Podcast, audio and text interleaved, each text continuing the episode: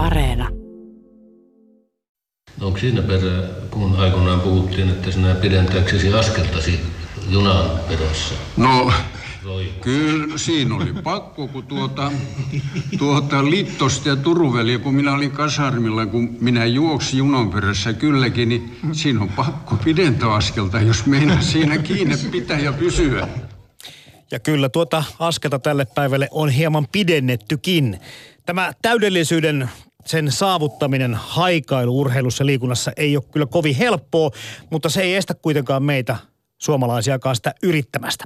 Tänään puhutaan siitä, kuinka me maltamme oikein rääkätä itseämme ja mitä tämä äärimmilleen viety treeni meistä ihmisestä kertookaan. Ylepuhe Radiostadion. Ja Verna tänään entinen kilpauimari ja fitnessurheilija, nykyinen personal trainer ja hyvän olonkin lähettiläs Noora Yrjölä. Tervehdys. Hei, tota, myöskin kuullaan tänään puhelimessa Katariina Kyrölää. Hän on Oopo Akademiin mediatutkija. Puhutaan hänen kanssaan lähinnä ehkä nyt sitten niistä ilmiöistä, millä tavalla mediassa varsinkin naisvartalo esiintyy ja minkälaisia ihanteita meillä tämän suhteen mahtaa olla tänä päivänä. Pitäisikö aloittaa tästä peruskysymyksestä Noora Yrhylä, että miten sä oot aikanaan liikuntaan tai urheiluun hurahtanut? No oikeastaan mä oon ollut aina aika liikunnallinen. Eli ihan lapsesta asti mä oon tanssinut. Neljävuotiaana aloitin ja sinne yläasteikään asti tanssin ja sitten pelasin tennistä, squashia, jääkiekkoakin vähän aikaa. Sitten aika myöhään puoli vakavasti uintia ja sitten tuli fitness, joka, jolloin sitten voi sanoa, että se hurahdus niin kuin liikuntaan tuli tai että se vei niin kuin mennessään. Mikä ton no, noinkin liikunnallisen elämäntavan takana sitten oli? Oliko sulla perheessä semmoista vähän niin kuin se esimerkin voima vai mikä sua sitten se kiinnosti niin paljon siitä? No varmaan jotenkin siellä on nuorempana, koska mä oon ollut aina semmoinen harrastelija. Että mä oon niin kuin nauttinut siitä harrastamisesta, mikä tavallaan nyt jälkikäteen ehkä miettii, niin hitsi olisi ehkä, ehkä ollut vaan se harrastelija, koska se monipuolisuus, niin se on sitten tullut tähän päivään. Mutta ehkä ne kaverit ja se semmoinen ilo, ilo, ilo liikkua on ollut se, että mä, mulla ei ole koskaan ollut semmoista hirveätä kilpailuviettiä mutta sitten toisin kuitenkin jossakin vaiheessa kävi. Kyllä, kyllä, kyllä. Eli mä menin oikeastaan, lähti siitä, että mä lähdin urheilulukioon ja siellä mä huomasin, että oli aika semmoinen paineinen ympäristö, että siellä niin kuin urheilijoita ja niitä, jotka jo oli niin kuin mestareita, niin niitä arvostettiin aika paljon. Niin mä huomasin sen, että, että jollain tavalla ehkä tuli semmoinen sisäinen riittämättömyyden tunne. Ja tämä jatkui sitten, kun mä menin opiskelemaan Vierumäelle. Eli tuli sama fiilis, että sielläkin jollain tavalla, ehkä se ei tullut suoranaisesti esiin, mutta itsellä oli semmoinen tunne, että kun ei ollut mikään maailmanmestari tai Suomen mestari, niin, niin sä et ole niin kuin mitään. Et, et se se niin kuin sävytti sitä mun historiaa ja sitten jotenkin mä ajauduin siihen fitneksen pariin. Eli tämä fitness-tausta sulla ei ollut vielä, kun sä urheilulukion hait, sulla oli kaikenlaista muuta sekalaista harrastusta taustalla. Eli et ollut tehnyt lajivalintaasi vielä. No en oikeastaan ollut tehnyt, eli silloin, mutta silloin mä uin kilpaa, mutta että mähän tulin keskiarvolla sinne lukioon. Ja tavallaan se ajatus oli jo märskyssäkin se, että kun sä olet tullut keskiarvolla, niin sähän et ole tavallaan mitään. Tai se, se niin kuin, että se jakautui se porukka, vaikkakin sitten oltiin yhdessä, mutta että se, se fiilis mulle jäi siitä aika vahvasti. Niin, eli tämä, mistä me nyt tänäänkin puhutaan, se, että me arvotamme, arvostelemme ja ajattelemme vähän toisistamme, itsestämme eri tavalla ja, ja näitä niin kuin, meillä on vähän niin kuin tarkoitus ja vähän tapakin laittaa itseämme ja muita vähän niin kuin järjestykseen ja luokitella, niin tämä ei ole mikään kovin tuore ilmiö. Ei, se on, se on ihan selkeää, että me niin kuin tavallaan se, että miltä sä näytät ja, ja miltä sä just ulospäin, minkälaisen kuvan sä annat, niin sen mukaan sut niin kuin arvotetaan. Mitä me kysytään yleensä ihmiseltä, mitä sä teet työksesi. Eli me heti niin kuin arvotetaan se ihminen jo, kun me tutustutaan. Mm. Niin se vaan kyllä menee. Tai se, että näytä mulle kirjahyllysi, niin, niin mä kerron, minkälainen ihminen sinä olet. Hei tota, missä vaiheessa, onko olemassa semmoista jotain tiettyä naksahdusta tai nivelkohtaa sun elämässä, missä sä ehkä se harrastelu alkoi sitten muuttua enemmän kilpailuksi tai tavoitteellisemmiksi tekemiseksi? No kyllä se silloin, kun mä kilpauin, niin aloitin, että se oli jo aika kovaa. Että mähän aloitin myöhemmin, niin tavallaan se oli se vauhti jo kovaa ja mä pääsin siihen aika nopeasti sisään. Niin se oli semmoista puolvakavaa. Meillä oli kuitenkin kiva ryhmä ja siinä oli se kaveri yhteisöllisyys mukana, mutta se oli jo ihan kovaa treeniä ja, ja huomasin, että siinä mentiin niin kuin aika välillä äärirajoille, mutta, mutta sitten sit tavallaan niin kuin fitness oli se, se sitten, jossa, jos niin kuin tosissaan lähettiin. Et silloin mä niin kuin tajusin, että nyt tämä on niin kuin pakko tehdä, tätä on pakko tehdä tosissaan, että jos mä haluan menestyä. Uinti on niin monipuolinen laji ja se ottaa kroppaa joka puolelta, että voisin kuvitella, että siinä on kohtuullisen hyvät pohjat ollut uinnin avulla siihen fitnessin siirtyä. Kyllä, kyllä, kyllä, kyllä. Sitten tavallaan se lajikirjo historiasta, niin sehän auttoi siihen, että oli pohjaa aloittaa lajia. Mulla sitten sattui olemaan siihen lajiin hyvä, niin kun puhutaan fysiikasta, rakenne ja sitten vielä oli sitä kykyä tehdä vapaa-ohjelma, niin, niin siinä oli hyvä kombinaatio ja, ja se huomattiin sitten aika varhain. Mennään siihen fitnessurheiluun vähän myöhemmin, mutta mua kiinnostaa toi uintikin on kyllä siihen, niin kuin mietitään, että aika nuorena nostaan pinnalle ja ollaan sitten maailman huipulla tai Suomenkin huipulla. Ja, ja tota, kokonaisvaltainen laji, mihin pitää panostaa paljon, joka useammat treenaa parikin kertaa päivässä. Kerro, millainen oli se uintiharrastuksen tai kilpauinnin maailma? No se on oikeastaan, se oli juuri sitä, että, että käytiin aamutreenaamassa pari kertaa viikossa ja sitten vielä oli iltatreenit. Eli kyllä siellä niin kuin useampia, olisiko ollut yksi, kaksi lepopäivää, yksi varmaan. Eli mietitään niitä treenimääriä, että kyllä siinä kovaa mennään ja uitiin meidän Ranskan leirilläkin, niin oli aamulla seitsemän kilsaa ja illalla seitsemän kilsaa, niin kyllä siinä, niin kuin, kyllä siinä sai, niin kuin kilometrejä tuli sitten aika, aika paljon. No nuorena urheilijana tietysti joutuu keskittymään siihen omaan tekemisensä ja omaan lajiinsa ja omaan yhteisönsä varmaan ihan eri tavalla, mutta vilkuilitko sitten koskaan niin naapuripöytiin, että mitä muut tekevät, minkä verran kenties treenaavat tai että vaikuttiko sun niin kuin mielestä joku laji sillä tavalla, että siihen panostetaan eri tavalla kuin vaikkapa siihen uintiin silloin sun aikana?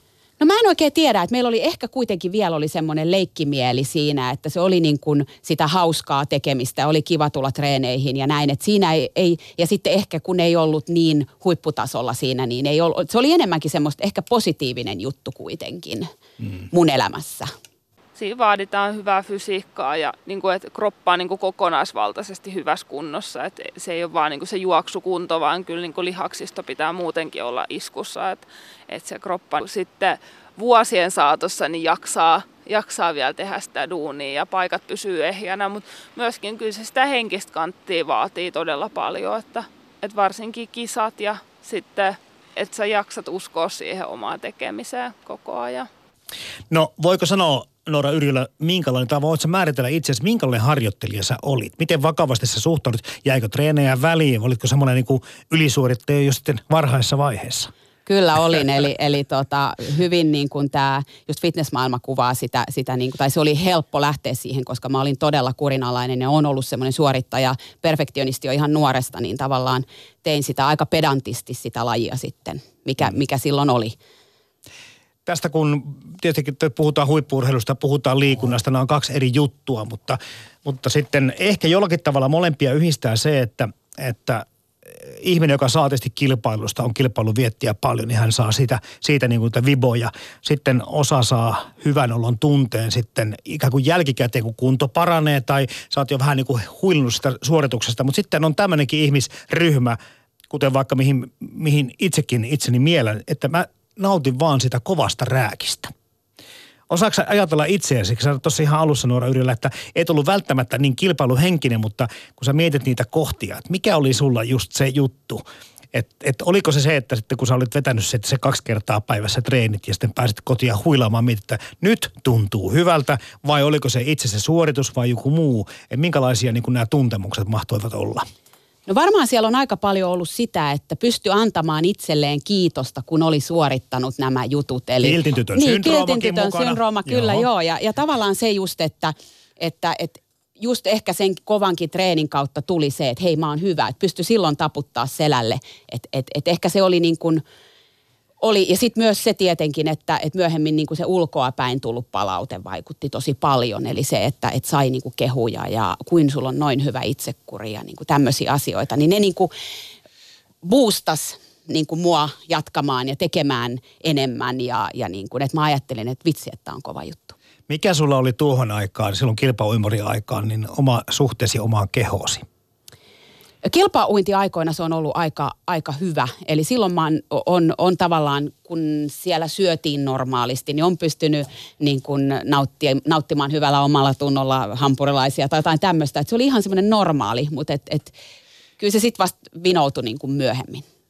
Onko tämmöistä asioista nuorilla urheilijoilla keskenään puhetta minkä tai valmennuksen kanssa sitten, että, että asiat menee tällä tavalla ja, ja millä tavalla niihin pitäisi suhtautua, onko nämä nyt sitten niin kuoleman vakavia asioita? Ja just nämä ravintoneuvoja ja muut, niin muistaakseni tuossa uinnin maailmassa, että oliko semmoisia juttuja lainkaan? No silloin varmaan, että puhutaan 2000-luvun alusta, niin, niin silloin varmaan ei ollut niin paljon puhetta, mutta nyt mitä mä oon huomannut, niin on paljon. Siihen kiinnitetään paljon huomiota ja seurataan nuoria ja, ja urheilijoita, että, että nämä hommat on kunnossa. Mm.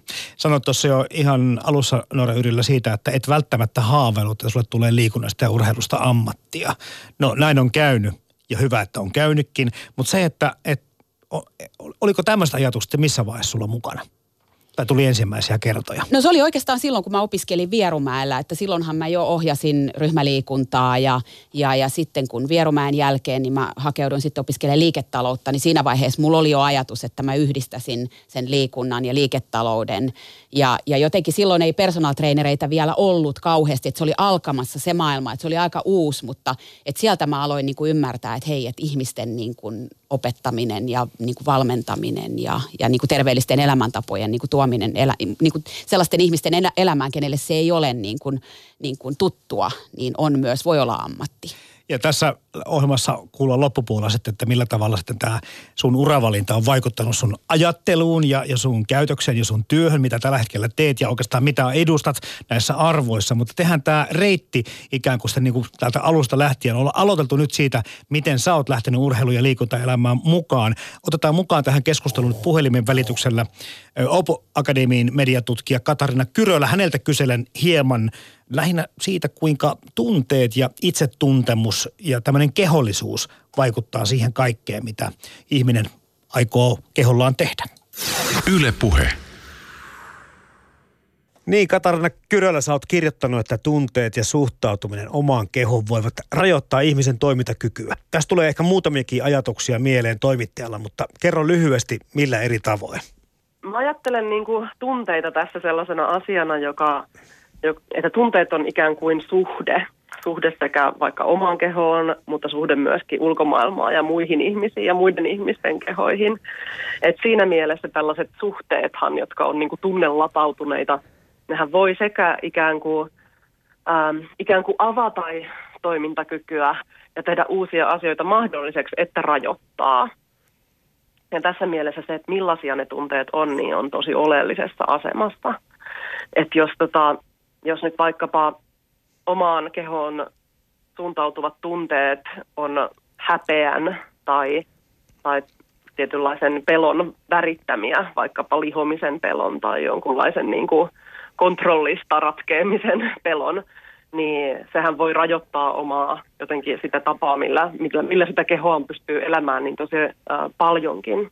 Mutta nämä tunteet on hirveän monimutkaisia, että että tavallaan myöskin semmoinen tunne, joka vaikka on, ajatellaan tosi positiivisena, että vaikkapa ihailee jotakuta ihmistä ja ajattelee, että toi on tosi, tosi niin kuin ihana ja hieno tyyppi, niin sitten jos sitä tavallaan alkaa vaikkapa jotain urheilijaa ihailee kovasti, niin jos sitä sitten tavallaan alkaa sitä ihailua soveltaa omaan kehoon, niin se voi kääntyä tietysti tunneeksi kelpaamattomuudesta. Ja kelpaamattomuus ja tyytymättömyys, hän on hirveän tota, hirveän semmoisia niin raskaita tunteita kantaa. Ja myös sellaisia tunteita, jotka on hyvinkin syvällisesti valjastettu tietynlaisen kaupallisen kulttuurin keinoiksi. Että, että mikään hän ei auta paremmin myymään erilaisia tuotteita kuin ihmisten tyytymättömyys itseensä. niin, tota, äm, ja sitten tietysti tätä tyytymättömyyttä ruokitaan myöskin meidän kulttuurista monin tavoin tätä tarkoitan näillä tunteilla. Joo, tämmöinen niin nopeasti tulee mieleen se, että ihminen perustelee itselleen aika äkkiä sitten, että ei minusta ole. Ja, ja ikään kuin se, se, tulee, niin kuin se ajatus tulee päästä, perustuu ihan eri asioihin siihen, mihinkä hänestä oikeasti tai hänen kehostaan tai voimistaan tai ruumiistaan voisi olla. Mm. Ja siis aina löytyy joku, johon voi verrata itseään ja tuntee alemmuuden tunnetta. Mm. että, että, että sehän niin kuin pätee kaikkiin.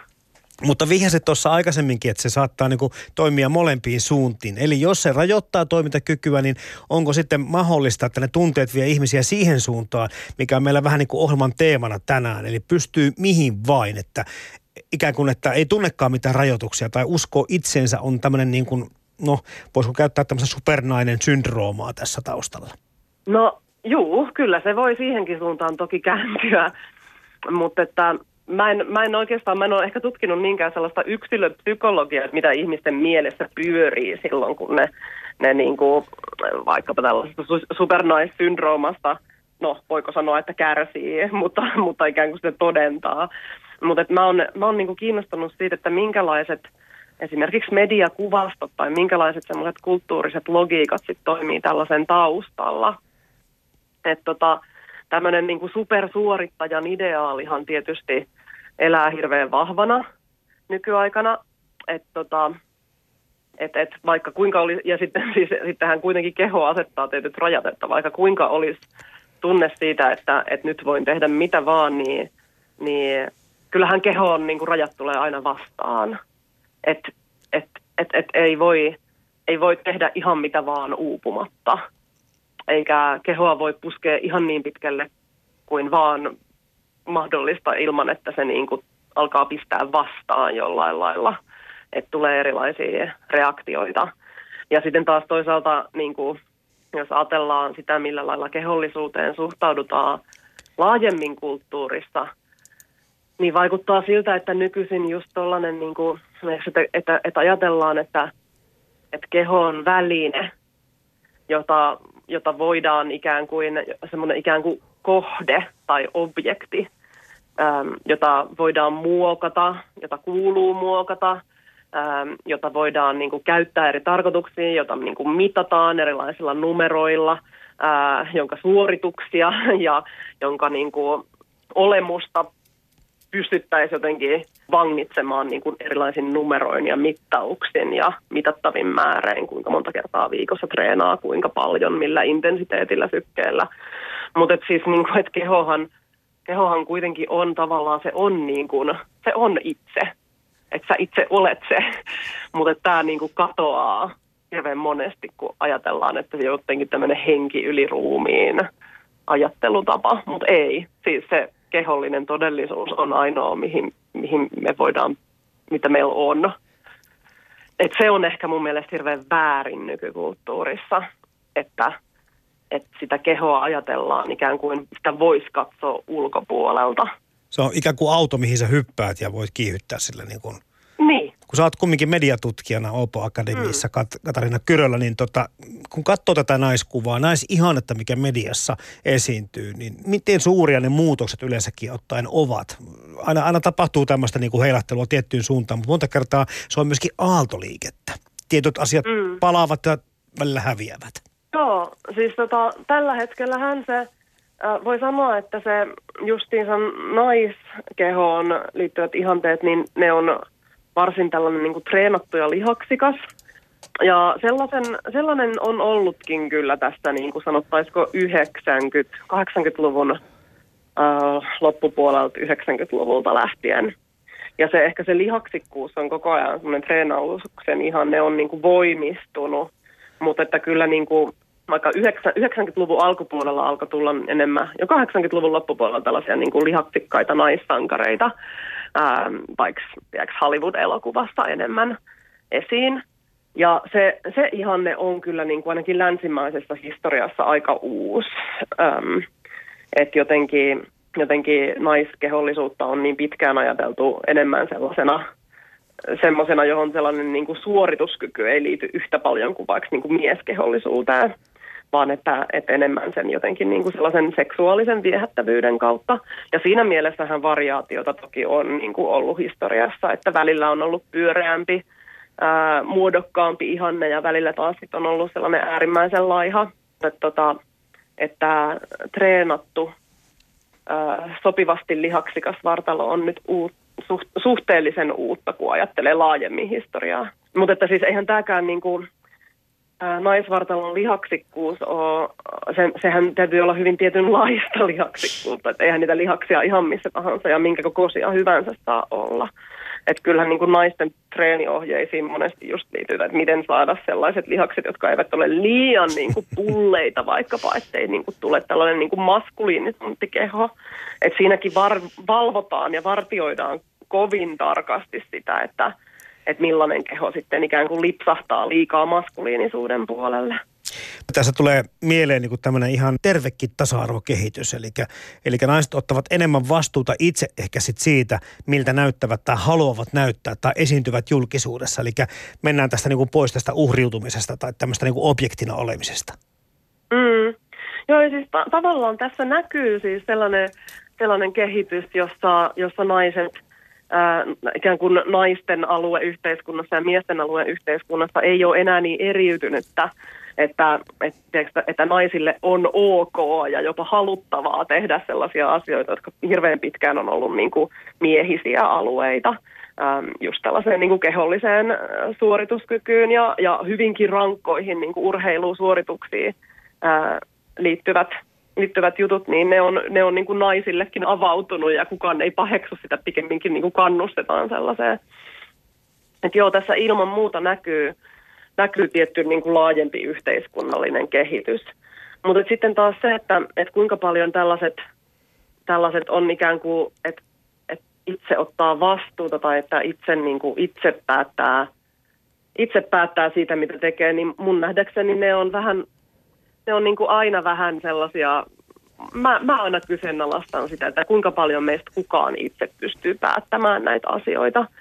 Et eihän se ole vaikka sattumanvarasta, että, että just silloin kun on niin kuin kehoihanne on treenattu, että just silloin niin kuin, tiedätkö, että tosi monet treenaa, että et, tiedätkö, että ei, et ei kukaan lähde sillain vain omasta tahdostaan tavoittelemaan jotain omaa sisäistä ihannettaa. Että eihän, eihän niin kuin se ole esimerkiksi mikään trendi, että ihmiset lihottaisi itseään, koska se nyt sattuu vaan olemaan se niin kuin oma yksilöllinen ihanne. Että et, et kyllä ne, niin kuin, ne, mitä omasta tahdosta tehdään, ne yleensä on siis normia kohti pyrkivää toimintaa. Jotenka mikä siinä sitten on se oman tahdon osuus? Se on hyvä kysymys. Ylepuhe. Radiostadion. Toimittajana Jarmo Laitaneva niin sanottu vuoren ylitys, niin se on siinä 164 kilometrin kohtaa. Et, se on sitten periaatteessa kun vuore yli pääsee, niin mä aina ajattelen, että on niin kuin voiton puolella. Ja sitten uudet haasteet alkaa sitten siinä 200 kilometrin kohtaa, että siinä on vielä sitten reilu maratonimatkaa ja sitä kyllä yleensä sitten kun aamu valkenee, niin huomaa sen väsymyksen uudestaan. Siinä oli yksi Katja Hilska-Keinosen poimimista arkistomateriaaleista, jotka vievät meitä tätä ajatusta, tätä ajatusta siihen suuntaan, mitä pyrimme selvittelemään siitä, miksi ihmiset näin hurjasti tänä päivänä mahtavat treenata. Tuossa aikaisemmin siis äänessä Opo Akademiin mediatutkija Katarina Kyrölä. Hänen kanssaan jatketaan vielä vähän myöhemmin, kun puhutaan tästä muuttuvasta naiskuvasta ja kehollisuudesta. Mutta jatketaan me tässä Noora Yrjölä sitten studiossa samasta aiheesta. Miten tutulta nuo Katarinan jutut kuulostivat? No kyllä ne kuulosti ja just voimakkaasti se kehon muutos tai sen naisihanteen muutos niin kuin 90-luvun alusta. Mä itse tunnistan sen lihaksikkuuden, niin kuin sen, että et se alkoi olemaan enemmän hyväksyttyä silloin ja, ja niin kuin normaalia, niin, niin sen, se oli just silloin se piste, kun mä aloitin harrastamaan fitnessurheilua, eli silloin se oli hyvin pienen piirin laji. Miten se loppupelissä sitten sulle valikoituu se fitness mukaan siihen kaiken? Sulla oli aika monipuolinen tuuri. Joo, ja sitten vielä opiskelin Vierumäellä, niin meillä oli siellä se laj- lajikirjo oli aika kova. Mutta oli niin kuin ihmisiä, joihin mä tutustuin, jotka sanoivat, että hei, että tämä tyypillinen kuvio, mitä mä oon nyt jälkikäteen kuullut, että hei, että sulla olisi hyvä rakenne ja fysiikka tuohon lajiin. Ja sitten alkoi niin kuin vähän tutustua siihen treenaamiseen. Ja olihan se treeni kivaa ja huomasi sen kehon muokkaantumisen ja muuttumisen ja miten sitä pystyi muuttamaan, niin se niin kuin tavallaan vei sitten mennessään. Oliko muutos suuri? Siihen sä olet kuitenkin urheilija jo valmiiksi eri lajeista, mutta pitikö niin kuin muuttaa asioita sun tekemisessä ja päivittäisessä arkirytmissä? No kyllä sillä tavalla, että urheilun määrä ehkä sitä, sitä oli jo paljon valmiiksi, mutta, mutta kyllä sanotaan, että niin kuin se mikä oli poikkeavaa, niin oli se, se ruokavalio. Että se, se muuttui todella radikaalisti niin mä löysin netistä tämmöisen aika, aika tuota säväyttävän ja pysäyttävän kommentin. Sä oot ollut ö, urheilulääkäri Pippa Laukan kanssa tekemisissä ja tästä asioista puhumassa. Ja, ja Pippa Laukka on kysynyt, että onko kenties fitnessurheilu jopa syömishäiriön hyväksytympi muoto? Musta on niinku aika pysäyttävästi sanottu tämä juttu, niin, niin mitä sitten noin niin kuin sisäpuolelta ilmiötä katsova Noora Yrjölä toteaa? Kyllä mä oon aika vahvasti sitä mieltä. Oli pysäyttävää myös kyseisellä luennolla olin ja siellä oli kolme tyttöä syömishäiriöklinikalta oli päässyt kuuntelemaan tätä luentoa. Ja he sitten tuli sen luennon jälkeen sanomaan mulle, että hei, että toi sun touhuhan kuulosti ihan samalta kuin me, meidän niin kuin tämä sairaus. Niin se oli pysäyttävää mulle. Niin kuin, että mä, mä niin kuin, ja kyllä mä jotenkin olen huomannut, että lajin pariin myös ajautuu entisiä syömishäiriöisiä, koska he pystyvät jatkaa sitä samanlaista kontrollointia tämän lajin parissa. Eli, eli se kontrolli jatkuu, mutta se muuttaa vähän muotoaan vaan. Niin, tässä siis tämä toimii molempiin suuntiin. Tämmöinen äh, kova rääkki voi tehdä ihmisestä – ikään kuin liian robotin tässä suhteessa, kun, kun inhimillisyyteen vertaan. Tai sitten, että valmiiksi jo ihminen on se tietynlainen, joka hakeutuu tämän lajin pariin. Okei, nyt me puhutaan vaan fitnessistä, mutta se on vain yksi esimerkki. Kohta laajennetaan tai keskustelua muihinkin lajeihin, mutta on hyvä olla mukana, koska tämä on julkisuudessa aika vahvasti Noora näkynyt silloin niin kuin esimerkkinä siitä, että asiat ei välttämättä mene niin kuin pitäisi mennä. Kyllä, kyllä. Että sehän niin kuin tavallaan, kun katsotaan niitä kehoja, niin kyllähän ne on niin kuin hyvin poikkeavia, koska se on tavallaan se kilpailuväline, on se keho ja juuri se, että miltä se näyttää. Niin tavallaan ne niin kuin keinot, jotta se saadaan siihen, siihen kuntoon, miltä sen pitäisi näyttää, niin ne on aika, aika kovia. Niin ja sitten tämä niin kuin koko ajatus siihen, että kun no kaikessa varmaan urheilussa pyritään, pyritään mahdollisimman täydelliseen suoritukseen, mutta tämmöisessä, missä on kehollisuus mukana ja, ja tämmöiset esteettiset arvot, niin täydellistä tavoitella omalla kropalla, omalla keholla, mutta sitten kuitenkin epäterveellisten tai epätäydellisten keinojen avulla – että se, niin kuin, se jotenkin se niin kuin lähtökohtaisesti, miten se voi toteutua, kun sä joudut tekemään vääriä asioita, että sä saisit oikeita asioita? Kyllä, se on tavallaan, siinä on, siinä on hirveä problematiikka siinä ja, ja tavallaan just se, että, että niin kuin se verhotaan siihen terveellisyyteen, että on energiamäärä on pieni ja kovat määrät treeniä, niin se on niin kuin kombinaationa, se on, se on aika hurja. No sitä arjessa tulee semmoinen kuva, että se on aika raskasta. Mutta käydään konkreettisesti läpi. Mua kiinnostaa se, että miten sitten kun puhutaan siitä, minkä verran treenataan ja tehdään kaikkea, kaikkia kehollisia huoltoja tai syödään tai ei syödä ehkä näin päin. Sitten nämä itsekurit ja kaikki muut pidättäytymiset, kontrollit, mittaamiset, tarkkailut, kilpailut, entä sosiaaliset suhteet, ystävyyssuhteet, kaikki nämä. Avasta arkea, minkä ehdoilla – Noora Yrjölä sitten itseään treenautti ja treenasi, kun olit sitten valmistautumassa kilpailukauteen aikoinasi? No oikeastaan niin kuin varmaan niin kuin kaikissa kilpaurheilulajeissa sitä tehdään hyvin askeettisesti, sitä lajia treenataan paljon, mutta että tuossakin lajissa niin treenimäärät on aika kovia, eli mulla oli se vapaa-ohjelma, sitä piti harjoitella ja sitten vielä aamuaerobiset saliharjoitukset, niin kyllä niitä tuli kymmenkunta ylikin viikkoon. Ja, ja tavallaan se poikkeavaa tässä lajissa on just, mikä tekee siitä hyvin erilaisen verrattuna muihin kilpaurheilulajeihin, on se ruoan tarkkailu. Eli sulla on määrätty, niin kun, onko se kolme kuukautta, neljä kuukautta, viisi kuukautta, riippuu siitä, kuinka paljon sun täytyy tiputtaa painoa, niin se ruokavalio. Eli siellä on laskettu sulle viikko kautta päiväkalorit ja sitten sitten tavallaan niitä kaloreita, kaloreita lähdetään tiputtamaan tai liikuntaa lisäämään, että jos paino esimerkiksi ei, ei lähde laskemaan tai kunto ei parane. Eli koko ajan tehdään toimenpiteitä yleensä ne on niin kuin rankempia ja mitä enemmän tulee kisavuosia, se keho alkaa toimimaan yhä hitaammin. Alussahan se toimii hyvin, niin tavallaan sitten joudutaan menemään aika alas energiamäärissä. No, jos puhutaan treenimääristä päivittäin, minkälaisia tuntimääriä sä treenata parhaimmillasi tai pahimmillasi? No varmaan semmoinen niin maksimi on ollut, että pari tuntia aamulla ja pari tuntia illalla, mutta ne, sanotaan, että tuntia tunti, ö, ehkä kolmisen tuntia päivässä silloin, kun oli oikein kilpailudietti päällä. Ja sitten siihen tietysti kaikenlaista kehon huoltoa, venyttelyä, hierontaa, en tiedä mitä kaikkea. Kyllä, ja sitten tietenkin normaali elämä, työt ja, niin. ja niin kuin tämä normaali opiskelut, eli, eli ja perhe-elämä, ystävät, niin, kuin, niin kyllähän siinä aikamoinen rumba on. No tota, oliko sulla vielä kilpailukauden jälkeen ystäviä ja perhe-elämää? No kyllä aika paljon se niin kuin kärsii siitä, että onhan se urheilijoilla aina niin se, että mm. joutuu jostain tinkimään, niin ne on ehkä ne asiat, mistä joutuu tinkimään ja ne on ehkä myös ne asiat, jotka sitten niin kuin oli niitä tärkeitä asioita, jotka myöhemmin tuli, tuli sieltä esiin. No mehän perustellaan, ihmiset perustelee itse itselleen mitä tahansa silloin, kun niin kuin haluaa ikään kuin jatkaa sitä toimintaansa. Niin miten hyvin tällä lajin sisällä just vaikka fitnessurheilussa perustellaan sitten itselle tehdyt ratkaisut sitten niin kuin oikeiksi? Onko se, onko se semmoinen niin kuin no mä en sano välttämättä, että se on itse petosta, mutta kuitenkin se, että et, et se vakuuttelu mahtaa olla aika vahvaa. Kyllä, ja onhan se tavallaan pakko laji kuin laji, että sunhan on pakko uskoa siihen omaan juttuun. Eihän, ethän sä muuten niin kuin pysty kilpailemaan ja saavuttaa huippua siinä, jos et sä usko siihen. Mutta onhan se totta kai, niin kuin, että jos sulla oli 900 kaloria tai 1000 kaloria ruokaa niin kuin päivittäin tai energiamäärä päivittäin ja sulla on kaksi treeniä päivässä, niin kyllähän sen jokainen pystyy laskemaan, niin kuin, että se ei ole järkevää. Niin tavallaan se, että et, et tota vaan, se oli ihan, kun se on normaalia, se on, niin kuin, se on arkea, niin tavallaan siinä lajissa, niin, niin sitä ei sillä tavalla sitten kukaan kyseenalaista. No näit sä nälkää? Oliko sulla niinku ihan päivittäin tai viikoittain kisakaudella? Kyllä nälkä? oli. Varsinkin semmoinen kilpailudietti, että saattoi olla jo, että alussa alkoi se nälkä, niin tiesi, että tästä tulee todella kova matka. Koska se nälkä, jos se ensimmäisten viikkojen aikana on, niin tietää, että aika monta viikkoa pitää vielä jaksaa. No mitä sä selvisit siitä tunteesta?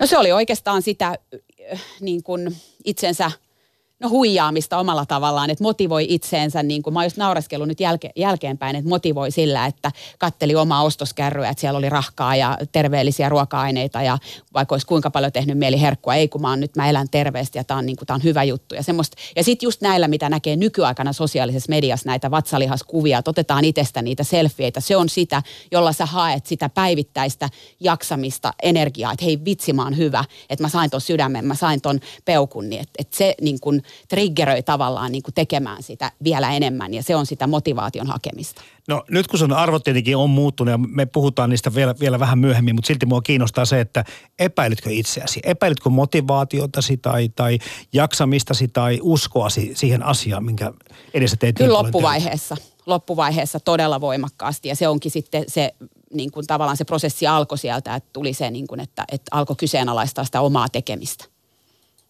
Yle puhe.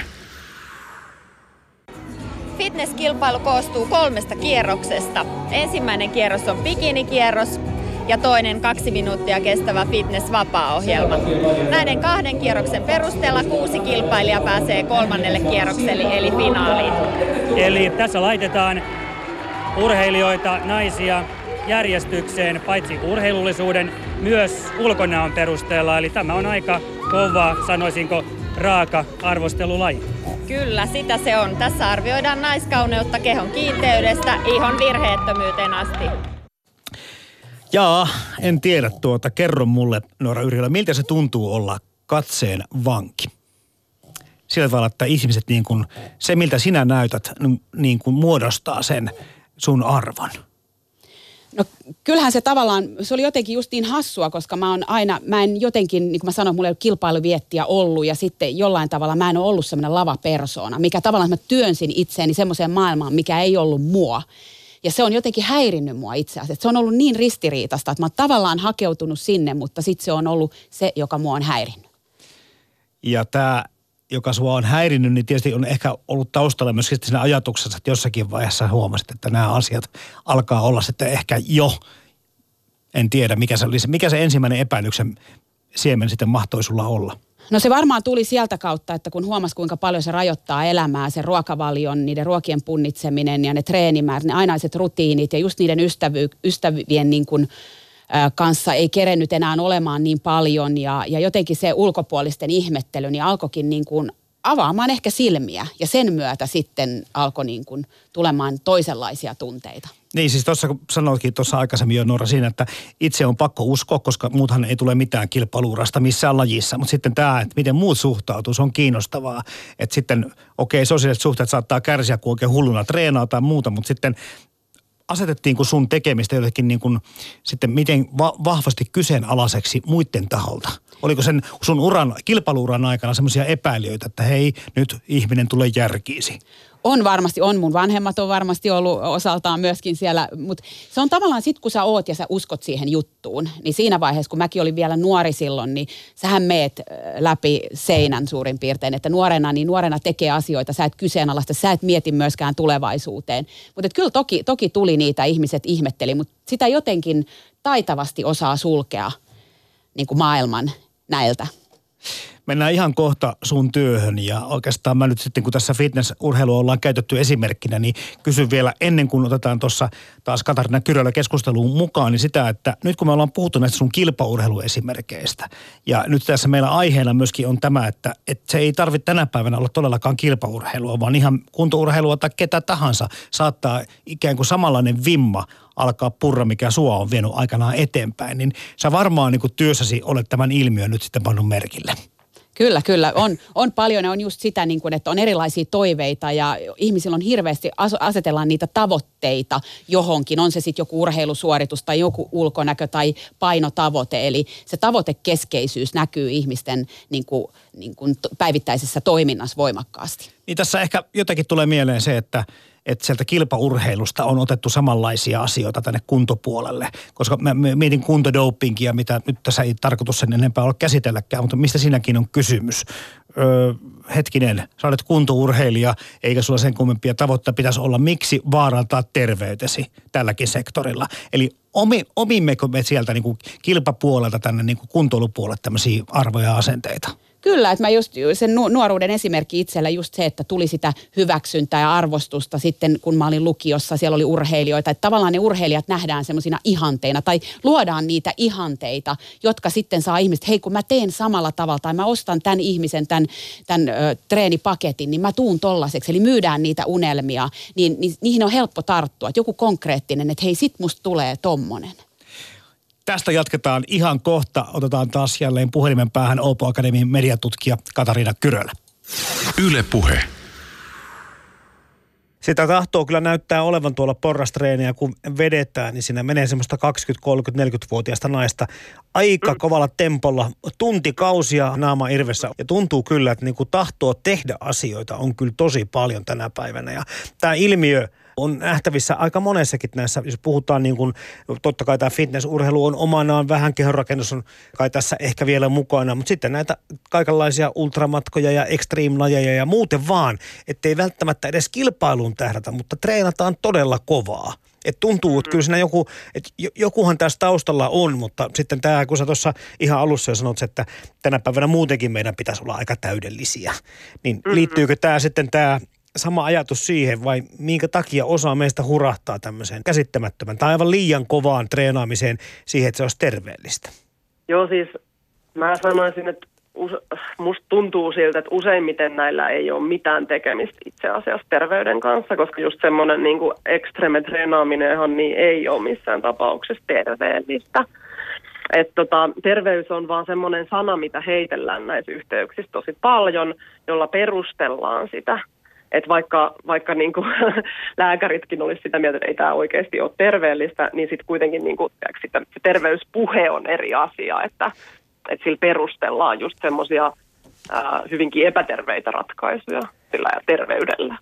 Mutta tota, varmaan tähän liittyy jotenkin sellainen, sellainen just ajatus siitä, että että, että semmoinen yksilö, joka puskee itseään äärimmäisiin suorituksiin, niin sen, se on jollain lailla, että se keho, keho on jollain lailla heijastus siitä, niin kuin, siitä sielusta ja siitä, siitä niin kuin vaikka moraalista, että et, et kun näytän, että minulla on tahdonvoimaa tehdä jotain näin niin kuin hurjaa, niin sillä näytän myös olevani niin kuin erityisyksilö ja sillä niin kuin, se, se tavallaan voi tehdä sut näkyväksi, että sä oot saavuttanut jotain ehkä aika monella on myös sellainen olo, että maailma on suurimmaksi osaksi hyvin kaoottinen, yhtään ei tiedä, missä mennään, ja tuntuu, että mitään kontrollia ei ole, niin se keho on niin kuin se ainoa asia, mihin sä oikeasti pystyt yksilönä vaikuttaa siihen omaan kehoon.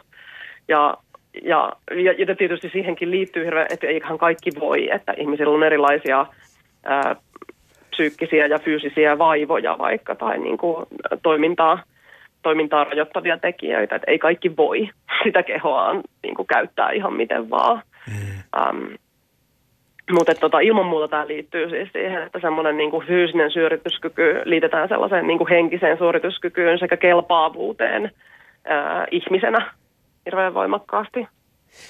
Aloitettiin tästä tunteista, siitä kuinka mm. tunteet ohjaavat kenties meitä käyttämään kehoamme tai olla käyttämättä niitä, niin miten sä liität sitten tämän, nämä tunteet sitten, no tuossa kerrotkin jo siitä, että, että ikään kuin saada hallintaan tämä kaoottinen maailma voi olla yksi tapa laittaa, ja sitten konmarittaa oma elämänsä niin paljon, että, että tota, Niin, laittaa kehonsa. niin, kehonsa. Mutta se, et se, se, on se viesti, mutta, mutta jos sitten mediatutkija Katarina Kyrölä ajattelet sitä asiaa, niin mikä se sitten taas se rivien välistä pilkottava viesti mahtaa olla, jos tämä on ehkä enemmän yritys sit siitä, mitä hän haluaa tai mitä me haluamme viestiä tällä kehollamme tai ruumiillamme. Juu, siis kukaanhan ei näitä maratoneja tyhjiössä juokse, eikä varmasti siellä niin kuin monen tunnin porrastreeniä käy ikään kuin ilman minkäänlaista sosiaalista ympäristöä vetämässä. Et kyllähän nämä kaikki, ei nämä liity ainoastaan ihmisten henkilökohtaiseen suhteeseen omaan kehonsa, vaan myöskin heidän suhteeseen ympäristöön ja yhteiskuntaan. Että yrittää jotenkin niin kuin, ähm, no, parantaa sitä paikkaansa yhteiskunnassa ja tulla nähdyksi jotenkin semmoisena hyvänä ja vahvana ja, ja suorituskykyisenä ihmisenä. Mutta että et, et, et kyllähän niin kuin, mä, mä en nyt voi sanoa tosiaankaan minkään yksityisten, yksittäisten ihmisten henkilöpsykologiasta yhtään mitään, mutta että se jotenkin se buumi, mikä tähän niin kuin vaikka mediassakin liittyy, että, että ihmiset puskee itseensä tällaisiin äärisuorituksiin ja sitten tekee siitä julkista joko sosiaalisessa mediassa tai TV:ssä tai missä sitten, missä sitten tekeekään, niin kyllähän siihen liittyy just sellainen, äm, että katsokaa, minä mm-hmm. pystyn. ja, ja, ja semmoinen niin kuin oman kelpaavuuden todistelu. Et sit se on ehkä vähän eri asia, että jos juoksee maratonia niin kuin yksin hiljaisuudessa, niin, niin sekään ei tietenkään tapahdu tyhjiössä, mutta että, että kyllä tässä varmasti on kyseessä semmoiset tosi niin kuin syvällä, syvällä sekä yksilö- että kulttuurisessa psyykessä istuvat niin kuin pelot siitä, että, että no, että tämä, tämä kehohan kuitenkin on katoavainen. Ja ja se tulee niin kuin jossain kohtaa meidät kaikki niin kuin pettämään ja kuoleman yhteydessä nyt viimeistään. Että jotenkin sellainen ajatus siitä, että voisi vois jotenkin puskea sitä kehon haavoittuvaisuutta olemas, olemattomaksi. Tai että et, et jotenkin niin kuin luoda itselleen edes hetkellistä illuusiota siitä, että minä pystyn mihin vaan ja myös muille. Niin, niin voihan se olla tosi voimakas sellainen positiivinen kokemus siitä, että, että, tämä, että tämä keho pystyy enempään kuin mä kuvittelinkaan. Um, ja, ja ehkä sellaista, sellaista kokemusta siinä niin kuin voidaan hakea, ja sehän voi tietysti erityisesti naisille olla hirveän merkityksellinen, kun, kun naisten kehoa pitkään ollaan jotenkin ajateltu semmoisena niin heikompana tai, tai haavoittuvaisempana, että et, et siinä mielessä se niin kuin sukupuoli varmasti merkitsee tosi paljon.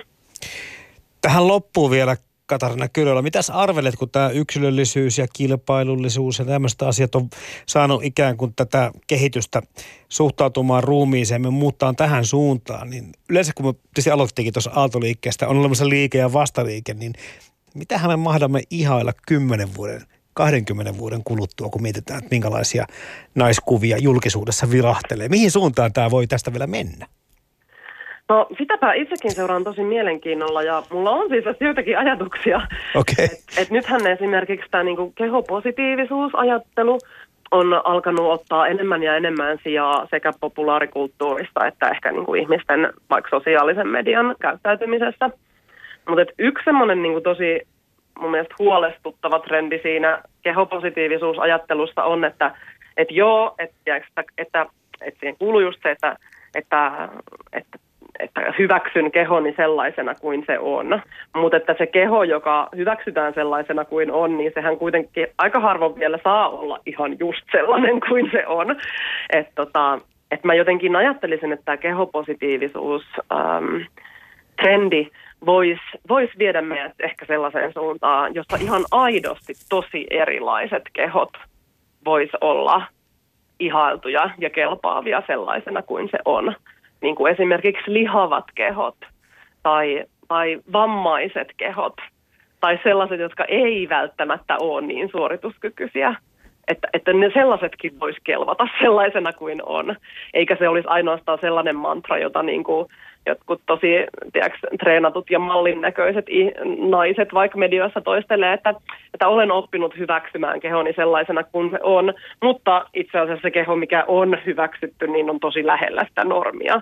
Että mä haluaisin jotenkin ajatella, että tämä kehopositiivisuus voisi viedä sellaiseen suuntaan, jossa ihan oikeasti tosi erilaiset, erinäköiset, eri asioihin kykenevät kehot olisi hyviä sellaisena kuin ne on.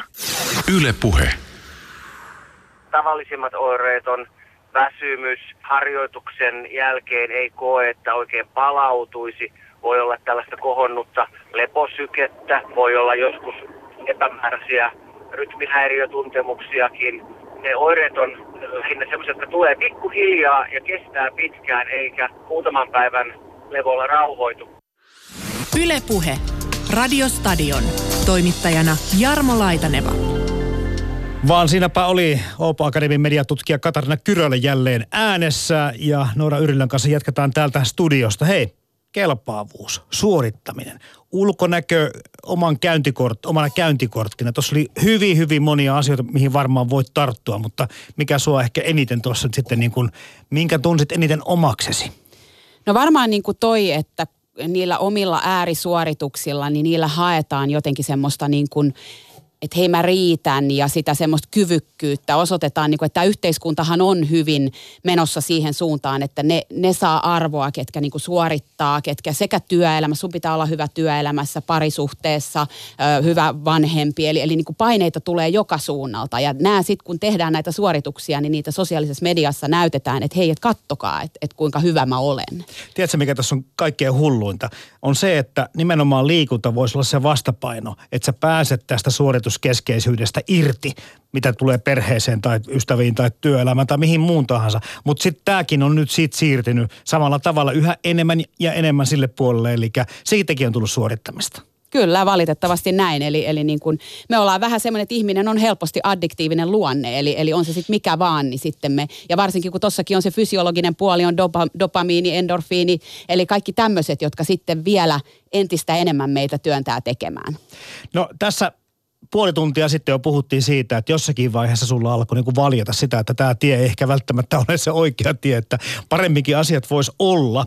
Ja se oli sillä Vieromäellä osittain teit jotakin ajatustyötä ja sitten jossakin vaiheessa kilpailuuran loppupuolella ja muuta. Mutta mitkä sun, mikä sun silmät sitten avasi?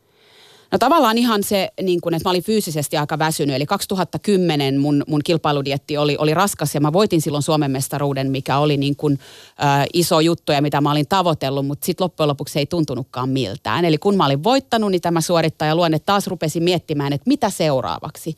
Ja mä niin kun, mä jatkoin vielä sen jälkeen ja kun ei olisi enää pitänyt. Ja silloin mä, mä niin ymmärsin, että, että että tässä on jotain niin kuin väärin. Että mä huomasin, että mä muistan, mä istuin parvekkeella ja mä söin muutamaa brokkolin nuppua ja, ja kananpalasta ja kattelin sinne, sinne tota, noin, kattojen ylle ja, ja ajattelin, että siellä ne kaverit, kaverit viettää kesäpäiviä ja mä vaan istun täällä väsyneenä ja valmistaudun seuraaviin kisoihin. Ja si, siitä alkoi se prosessi, että mä ymmärsin, että nyt, nyt on niin kuin pakko tehdä muutos, että mä en voi vaan aina paeta seuraavalle kilpailudietille sitä niin kuin oikeaa elämää, että mun täytyy ottaa se vastaan. Oliko se muutos nopea kautta hidas? Se oli erittäin hidas, eli, eli mä aloitin sitten viiden vuoden psykoterapian, joka on ollut niin kuin suurimpia asioita mun elämässä.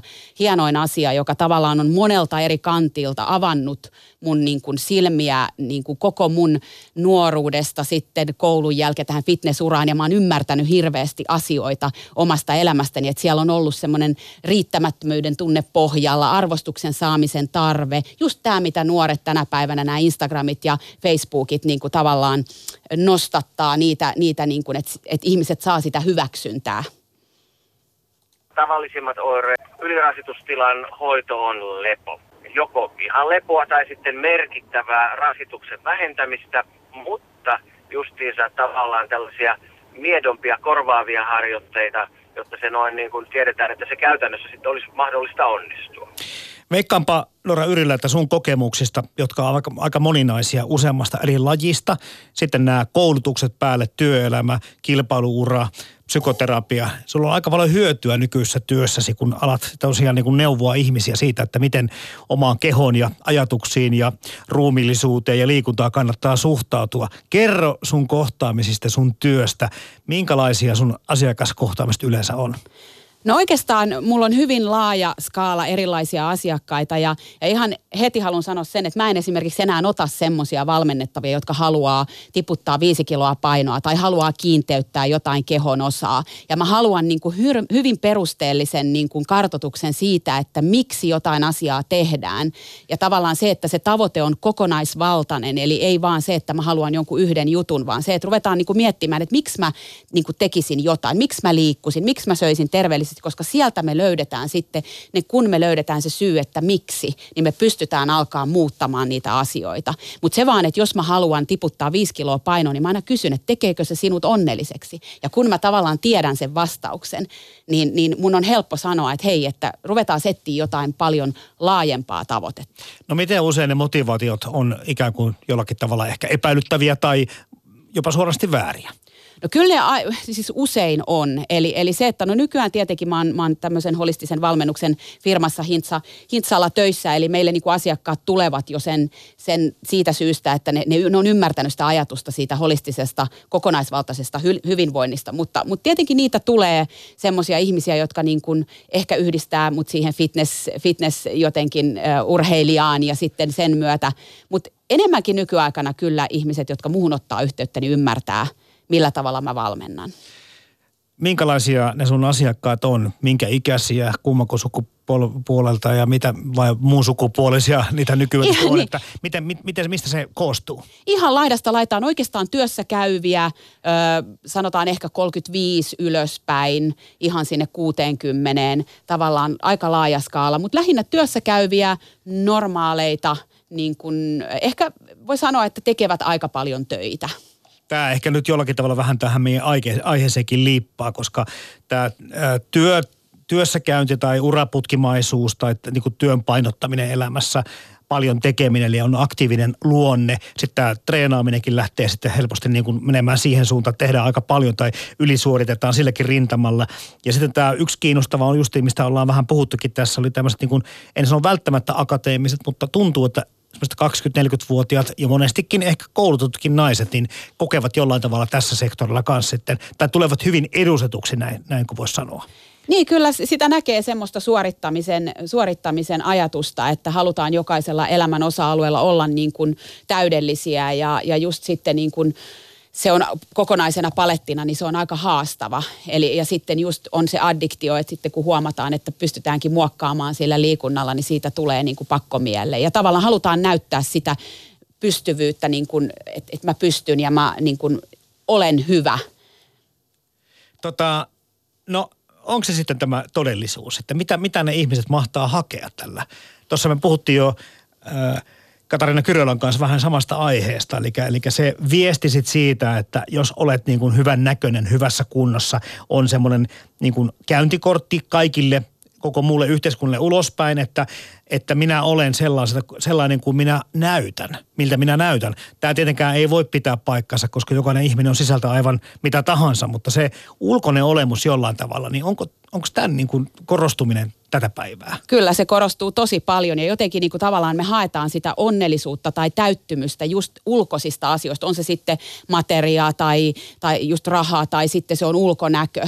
Eli tavallaan me ei niin kuin, niin kuin sama juttu kuin mulla. Mä, mulla oli ulkoinen motivaatio fitneksessä, että mä voitan Suomen mestaruuden. Sitten mä voitin sen enkä tullut onnelliseksi. Sitten mulla oli täydellinen keho, en ollut onnellinen. Tavallaan se ajatus siitä, että me lähdettäisiin hakemaan sitä onnellisuutta ja tyytyväisyyttä, mikä mulle oli ratkaiseva, niin oli se tästä hetkestä, tästä kehosta, että mä olisin tyytyväinen itseeni näin, että mä riitän. Että mun ei tarvi olla mitään muuta, eikä varsinkaan hakea sitä hyväksyntää ympäristöltä muilta. Eli että mä oon itse itseeni tyytyväinen. Toi kehopositiivisuus, mitä, mihin, mihin ollaan myöskin viitattu tässä ohjelmassa, niin on, lähtee myös siitä ajatuksesta, olen riittävän hyvä itselleni ja sitten kun olen riittävän hyvä itselleni, niin mun pitäisi olla myöskin riittävän hyvä muille. Ollaanko me sitten muita kohtaa jotenkin julmia? Itseämme kohtaan me ainakin ollaan julmia, mutta miten taas sitten ne paineet, mistä ollaan puhuttu kanssa, niin tuleeko ne siitä, että minä odotan, odotan vaimoni olevan tietynlainen hän minun odottaa olevan tietynlainen. Onko, nämä niin kuin, onko tämäkin lisääntynyt ikään kuin? Kyllä sitä on paljon niin kuin näkee, että, että no nyt ehkä tämä kehopositiivisuus on tullut niin kuin jotenkin enemmän ihmisten tietoisuuteen, niin on sitä, että, että sallitaan erilaisia kehoja. Mutta kyllä se on, kriteerit on tiukat, jos mietitään työhön pääsemistä, työ, niin kuin rekrytointeja, niin kuinka paljon siellä vaikuttaa, minkälainen sä oot. Kyllähän se vielä vaikuttaa ja kyllä sitä kritisointia varmasti niin kuin ylipainoiset ihmiset saavat päivittäin kuulla. Että kyllä, kyllä, se, kyllä tämä on aika karu, että me ihannoidaan niitä urheilijoita, niitä fitnesskehoja, just näitä Instagram, äh, niin kun, jotka näyttää niitä omia kehojaan Instagramissa, niin me ihaillaan niitä kyllä. No miten sä suhtaudut, kun mua ainakin naurattaa, oikeastaan pikkusen jo vähän niin kuin ärsyttääkin nämä lukuisat belfiet ja sitten ja mitä näitä sitten onkaan. Totta kai, kyllä minäkin nyt tässä, jos joku mulle sanoo, että tästä saat kympillä sixpack, niin voisin sen ostaa itselleni, mutta tarkoitan vaan, että, että julkaisinko siitä kuvia ja, ja tykkäisinkö sitten niistä, niin se maailma on vähän se on vähän omituinen. On. Mä nyt oman kokemukseni kautta pystyn jotenkin niin kuin ajattelemaan, että mun käsitys on niin kuin hirveän muuttunut, että mä osaan nähdä sen asian sinne sen ihmisen mieleen ja taakse, että siellä on se riittämättömyyden tunne ja se tarve tulla just hyväksytyksi. Että tavallaan mä osaan nähdä sen, että, että siellä on joku puute, johon haetaan sitten sitä täyttymystä. Niin, niin mä en ehkä ajattele sitä niin kriittisesti, vaan mä ymmärrän näitä ihmisiä, että, että miksi he sen tekee. Mm. Mutta sitten taas kun tämä ilmiö jos me mennään Instagramiin tai miksei muissakin somealustossa julkaistuihin kuviin omasta itsestä treenaamisesta, kenties sitä hyvin vaatimattomasta ruokalautosta tai smoothien kuvasta, niin tota, siis tämä on semmoinen myöskin ruokkiva oravan pyörä, kun sitä julkaisussa paljon näkee, niin se taas sitten motivoi muitakin ihmisiä vähän niin kuin lähtemään samalle tielle. Se on just näin, eli tuon sosiaalisen median voima on aika, aika niin kuin kova ja siinä pitää osata olla, että just mä mietin näitä nuoria tyttöjä, niin kuin minä nuorena, niin et sä osaa ajatella, sun identiteetti on vielä kehittynyt kehittynyt, sä et ole vielä itse varma, niin osaa ajatella, että hei toi ei ole välttämättä hyvä juttu. Eli tavallaan se, että siellä pitää olla se oma kokemus taustalla, niin mun mielestä se on tavallaan aika hurjaa, että siellä näytetään pyhä kolminaisuus. Siellä on nämä kroppakuvat, sitten on ruoka-annosten kuvat ja sitten on saliselfiet. Eli, eli se, mutta se, se kertoo hyvin näiden mielen maisemasta, missä se maailma pyörii. Mm. No, jos meillä on pari minuuttia aikaa tässä enää, Noora Yrjölä, aika on taas mennyt kovin nopeasti, vähän liiankin nopeasti, niin Kerro vähän, mistä se lähtee se parantuminen. Miten, miten sä autat ihmisiä eteenpäin niiden omien ajatusten kanssa, että se ei vähän niin kuin se kiristys sitten vanne helpottaisi pää ympäriltä? No tavallaan sieltä lähinnä se arvomaailma, että mitkä asiat sulle on tärkeitä tässä elämässä. Ja jotenkin niin kuin iän myötä se elämän rajallisuus tulee, niin tavallaan, että tehtäisiin jo nyt tässä hetkessä niitä asioita, mistä me nautitaan. Nautitaan siitä päivittäisestä tekemisestä. Ja sitten loppujen lopuksi ne, ne ulkonäkö, ne terveyshyödyt, niin ne tulee sieltä sivutuotteena, kun me nautitaan ja tehdään niin ja kuunnellaan meidän kehoa. Ja, ja ei, niin kuin, ei työnnetä sitä väkisin, vaan just se kehon kuuntelu, oman itsensä kuuntelu, omien viestien kuuntelu ja se, että ei oteta sitä palautetta niin paljon ulkoota. Eli, eli, eli oltaisiin niin kuin hyväksyttäisiin itsemme ja ajateltaisiin, että hei, että mä oon ihan hyvä näin, mä riitän. Niin siis se voi tehdä ihan saman määrän asioita, mutta se motivaatio pitäisi olla niin kuin oikeanlainen. Mä ajattelen sitä asiaa, mitä sä just kerroit tässä nuora Yrjellä, että, että se, että ei tee niin kuin sen tavoitteen niin kuin oman kropan – eteen sitä työtä, motivoi sillä itseään hyvän näköisyydellä, vaan se tulee nimenomaan tuotteena siitä, että sulla on niin kuin hyvä olo koko ajan.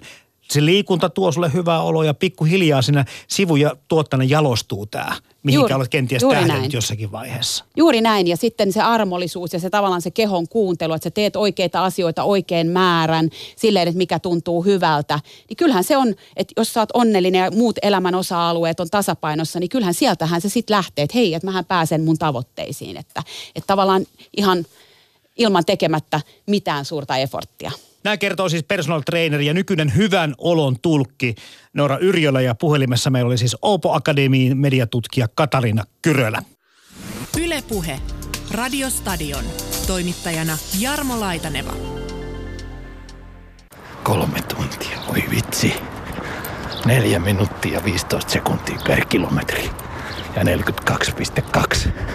Niitä sitten täyteen. Kolme tuntia olisi siinä.